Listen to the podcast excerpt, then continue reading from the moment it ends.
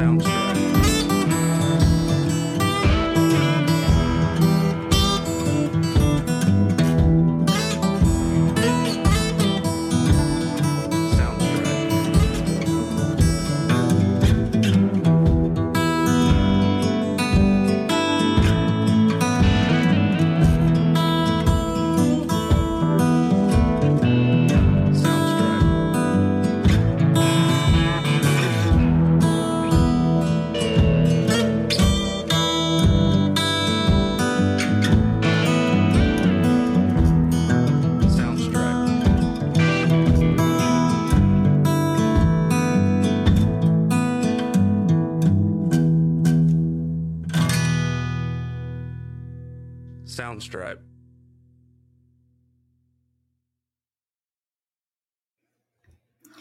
Good evening. Good evening. This is Harriet Westmore with the More Wine and Music podcast, the podcast where I discuss wine with wine and music over a glass of wine.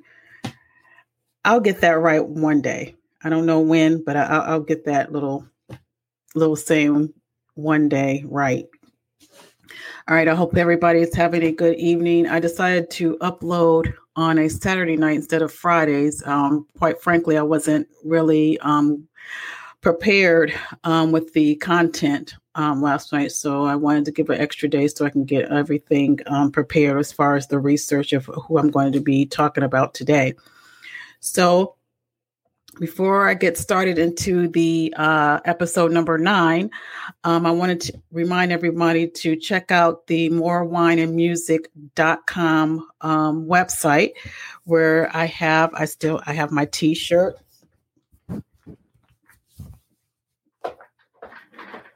We have t-shirts and also I have a tote bag. Hope everybody can see it.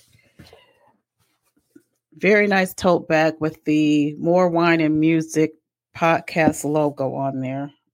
Hope everybody can see it. Very nice. Um, it's all available on the website as well as the coffee mugs. Now, in the tote bags and in the t-shirt, it comes in the t-shirt comes in a white and black with the um, More Wine and Music podcast logo, and the tote bag comes in the black which I just showed you, in a kind of a beige canvas. So either one would go great. And I, you know, hope you support it. And, you know, you can, this is a cute little bag that you can put little items in. So go ahead and um, check out the website that is on the screen. Okay, with that out of the way, let's start into episode number nine of the More Wine and Music podcast. And this week we are going to be talking about the um, biography of one of another blind musician artist. Um, his name was Blind Willie McTell. I don't know if anybody is familiar with him. Um, after researching and um, reading about him, he was quite popular, and I think he was probably one of the ones that kind of live longer than most of them, most of the early blues artists. So, I mean, he, you know, he lived longer than most of them. So, blind Willie McTell was a blues and ragtime musician whose music career thrived between the thir- 20s and the 30s. His music fell upon the acoustic blues, the Piedmont blues, um, the East Coast blues genre. So he had that type of style. If anybody is um, familiar with those type of style of blues, he kind of falls into that category. He was born William Samuel. Now, this is a controversy. It was either McTeer. Um, that was the controversy. You know, once again, um, these artists, their early years, their birth information has been is, you know, predominantly screwed up. So, but um, but it was believed that his actual name was a McTeer, but he changed it to McTell. And he was born in 1898 in Thompson, Georgia. Um, he was either born partially blind or or he was that's still another controversy whether he was born partially blind or he was born, you know, fully blind at birth or whether he lost his eye, um, eyesight in early childhood years. That's still a um, that's still a, a mystery. No, you know, the information is so you know controversial. Nobody knows. Um, it was said that he was born out of um, wedlock. Um, his mother um, was 14 years old when she had him, and the father um, Ray, I think his name is Ray McTell or McTeer. Um, he was married, um, but he wasn't in too much. He wasn't so much into um, little Willie's life, um, probably for obvious reason. He was married.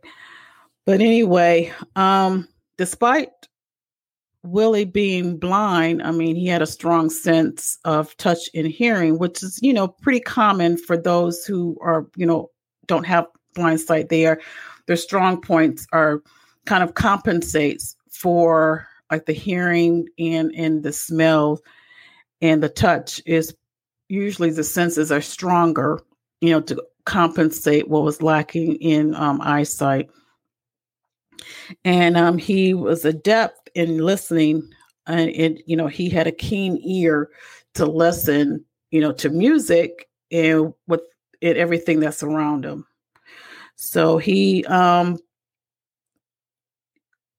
honed that craft, honed that ability um, with different sounds. Um, he, his family, mom, um, and his um, rest of his siblings. I think he had uh, maybe, I'm not sure. I think he came from a large family. Wasn't sure, but I thought I read where he came from a large family, and um, eventually leaving out of uh, Thompson, Georgia, he decided to, his mom decided to move into uh, another area of Georgia, which was Statesboro, where she s- sought employment um, in the lumber industry. Um, like I said, his father has since abandoned them, leaving him under the care of his mother. He intended, um, he was able to attend various blind schools, so he learned how to read and write in Braille so that that was something you know that was a very you know plus for him to able to uh, continue education even though he was blind he was able to um, was go to um, blind school and be able to uh, learn to read and proficiently write which you know incidentally helped him because he uh, was able to write his own music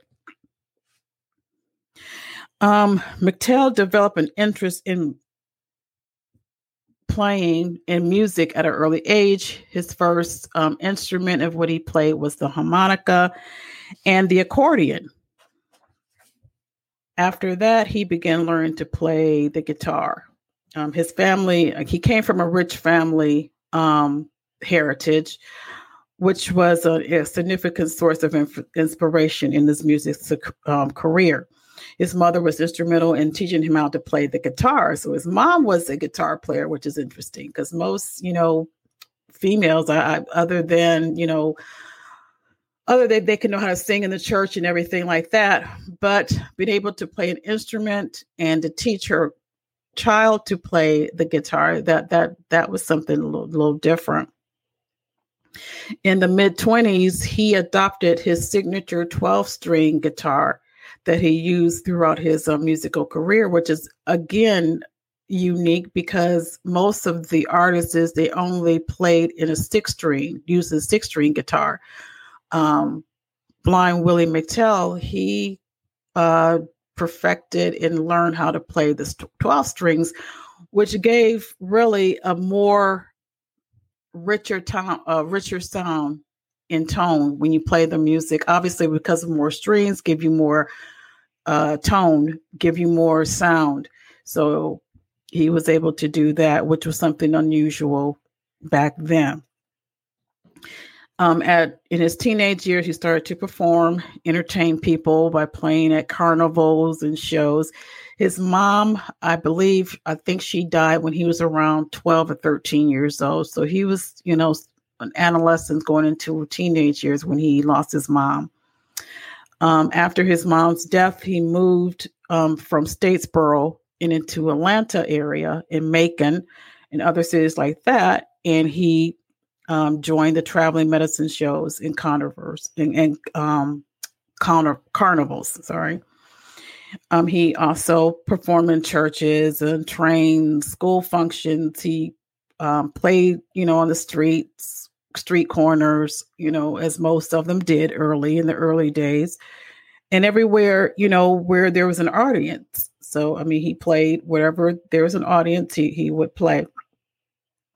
In 1920, he had already become a renowned um, sensational performer in Atlanta, where he got many performing gigs in hotels, um, house parties, and public events.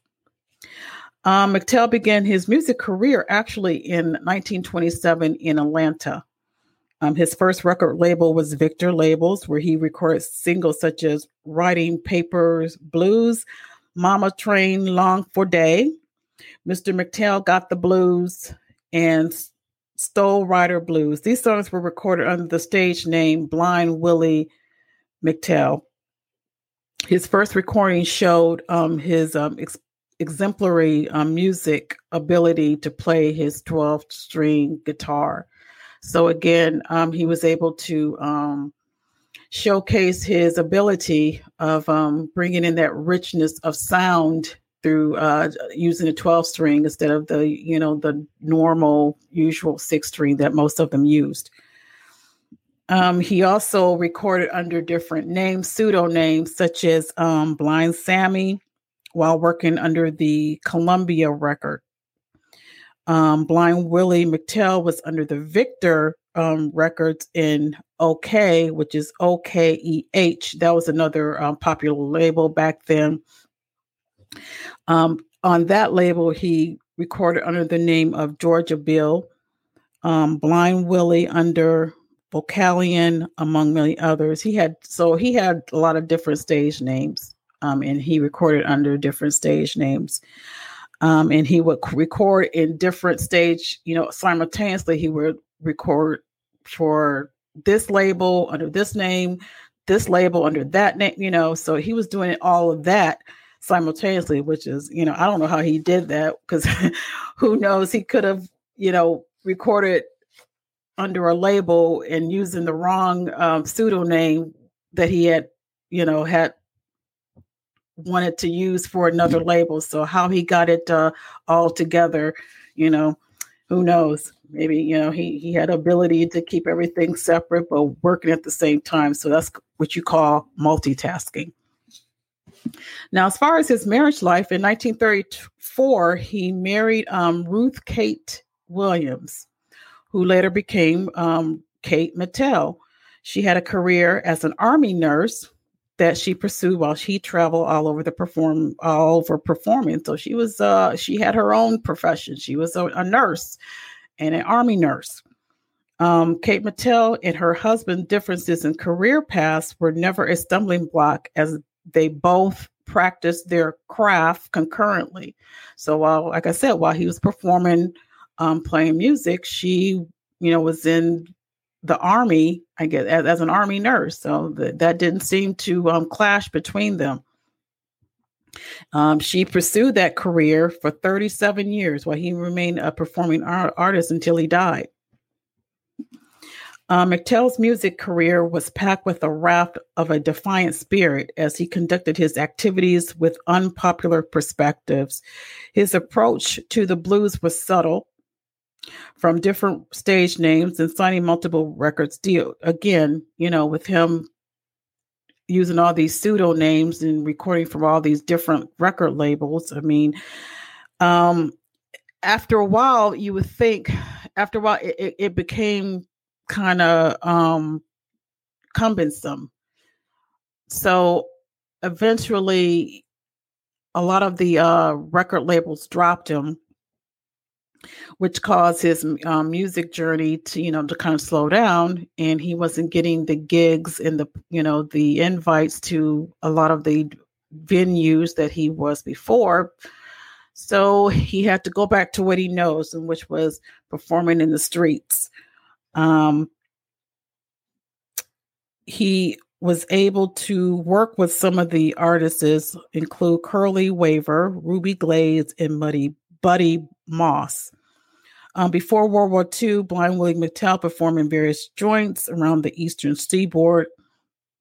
He became renowned performer at the Pig and Whistle at the Pig and Whistle restaurant, where he performed for tips at the restaurant's parking lot, which is kind of, you know, that's mm, kind of degrading. You know, you got to walk up and down the parking lot, playing, performing at a restaurant parking lot for tips. I wouldn't call that um, high class performing at all. But I mean, he, he did it. Um, this spot was significant for him as he earned um, one of the last recording sessions in his music career after Regal Records. Um, Regal Records, um, Fred Middleton noticed him. So I, I guess it, he got noticed by doing that, but still, I mean, I don't know. Again, I'm I'm looking at things from today's perspective, but back then, I mean, these artists did what they had to do, and you know, it, it got him it got him some notoriety. You know, he got noticed from doing that. So from this uh, Fred uh, recording um, producer, he noticed him and he was able to record um, some more songs based on you know him playing for tips in a, a restaurant parking lot. Um, one of the most memorable memorable songs in his music journey was a popular song called Statesboro Blues, which is his hometown, and that was recorded in 1928. The song became an inspiration to many musicians who adopted it and did various covers in its rendition. For instance, um, the Allman Brothers band did a rendition of the song ranked in the 100 greatest song of all time by the Rolling Stones magazine. Other music bands that did a cover of the song include Taj Mahal, that was in 1967, and the song has since reached millions of people following um, the rendition of, of that song, Statesboro's Blues. Um, his impact on the blues genre earned him recognition in the history of the blues music. He was inducted into the Blues Hall of Fame in 1981 to contribute um, to the growth of the music genre. He became the second musician from Statesboro, Georgia, to be inducted into the Statesboro Legends after Emma Kelly, popularly known as the Lady of 6,000 Songs. He was recognized for his contribution as a guitar guitar artist, a singer, and a recording artist whose music talent was felt among several music genres. Even though, you know, he was very popular, he did not earn he didn't earn high, you know, high amounts of money. Um, he didn't enjoy the commercial success as he should have based on his talent. Um, most again, most of his performances and the audience that he performed were in front of you know local local venues. I mean, they weren't you know high class venues at all. Um, they were uh, in the streets of where he was. Um, in Atlanta, in the Georgia area. I think he made it up to um, Chicago or New York, but again, he didn't. It wasn't like he was was in um, larger audience venues. You would play in these local bars or, or you know restaurants or whatever. Um, and because of the, I mean, he become despondent because of that. So I mean, again, you know, not being able to make it and make the money that he, you know, so deserved, he had to revert back to what he knows, and that, and that was working, you know, in the corner of the streets for nickels and dimes, you know, which is, you know, to me is sad. Um, from 1957, um, Blind Willie McTell became um, religious, which is another interesting note when you when most of these artists they feel that they um, failed in um, making the money that they, you know, thought they could uh, should have made or, or could have made um, in in these um, honky tonks or you know these big um, venues, then they revert back to what they know, which is going back to to to church.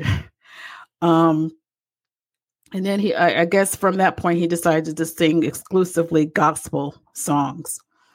He felt that he was about to get into the horizon of um, a music career, prompting um, his style of from being a drunkard, uh, which he again um, that's part of the the blues set of being a drunkard. Um, you know, whiskey, wine, and you know, blues.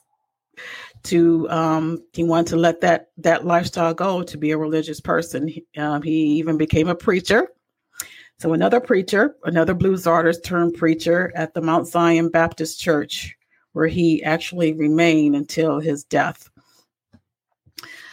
he died in 1959 at the age of 61 due to a cerebral hemorrhage condition.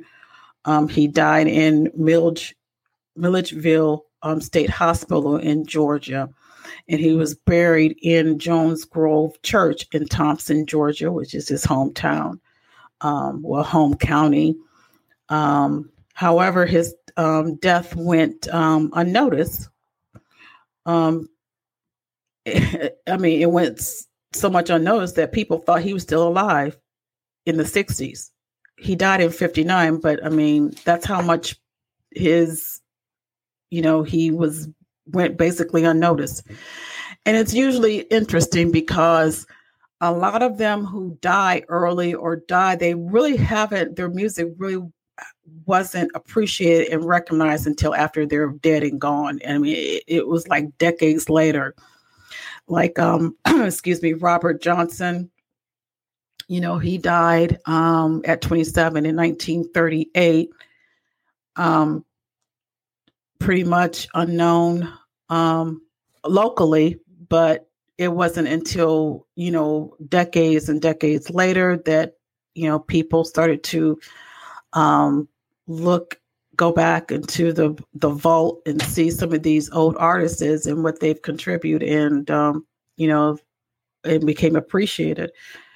Um, his life and journey willie's life and journey remained um, relatively unknown during his lifetime however in 1977 David Evans a blues lover looked for his wife his wife was still alive and um, he interviewed her to recount the lives the life of his um of her husband.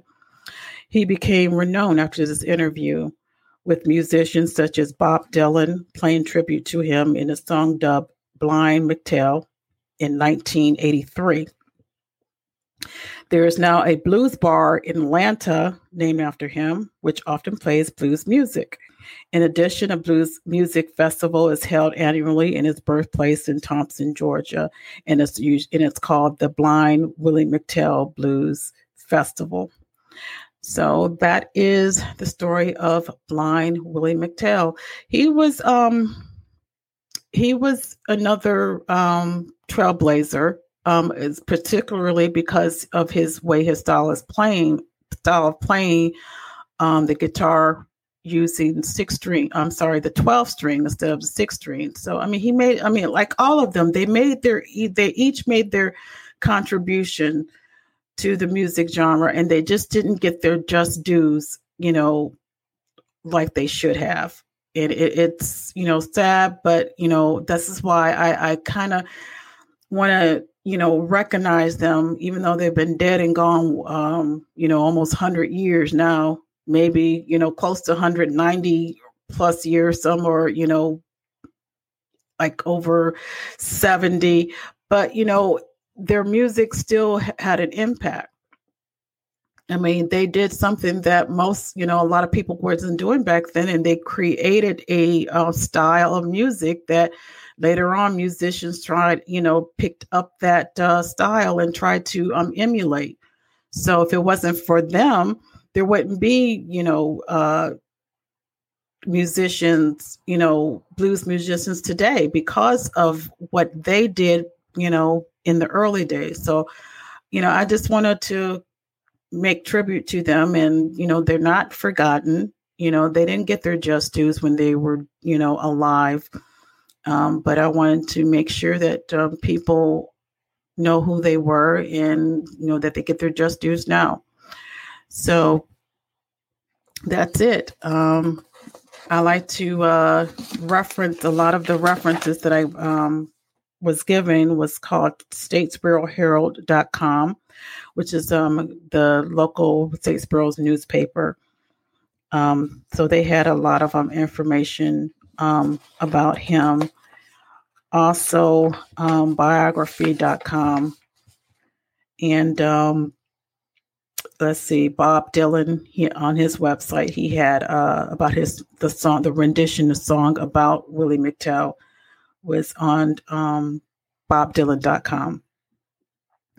All right, so um, I'd like to thank um, those who are listening um, for this week's um, biography about blind Willie McTell.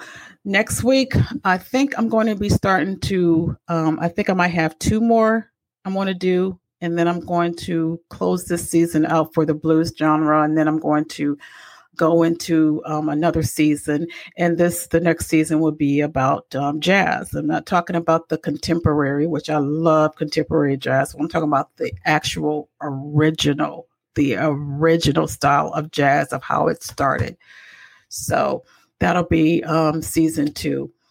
Okay, don't forget to um, check out the items that are available on the More Wine and Music uh, website. And um, if you have any comments, if you want to hear a biography about um, any blues uh, artists that you, um, I think I'm going to do either two or three more and um, I'm going to close out this season for the blues genre. So if you have someone in particular that you would like to uh, for me to talk about, um, please uh, drop a line on the website. Um, I think I want to um, do Sleepy John Estes, um, which you know has another uh, connection to uh, my history. I think my dad um, knew him. I, am and I have been at his old house. I mean, they have it now as a in a museum down in um down in Tennessee. So so I, I might um, do a, biography, biography about him. All right. So thank you for tuning in, and um, you guys stay safe and take care. And I forgot. I don't think I told you what wine I'm drinking. I am drinking um, white Zinfandel this evening. So it's a little bit of rose color white Zinfandel, which I, I like Zinfandel. And it's been a while since I've had Zinfandel. So, all right, you guys take care and talk to you next week. Bye. Sounds Soundstripe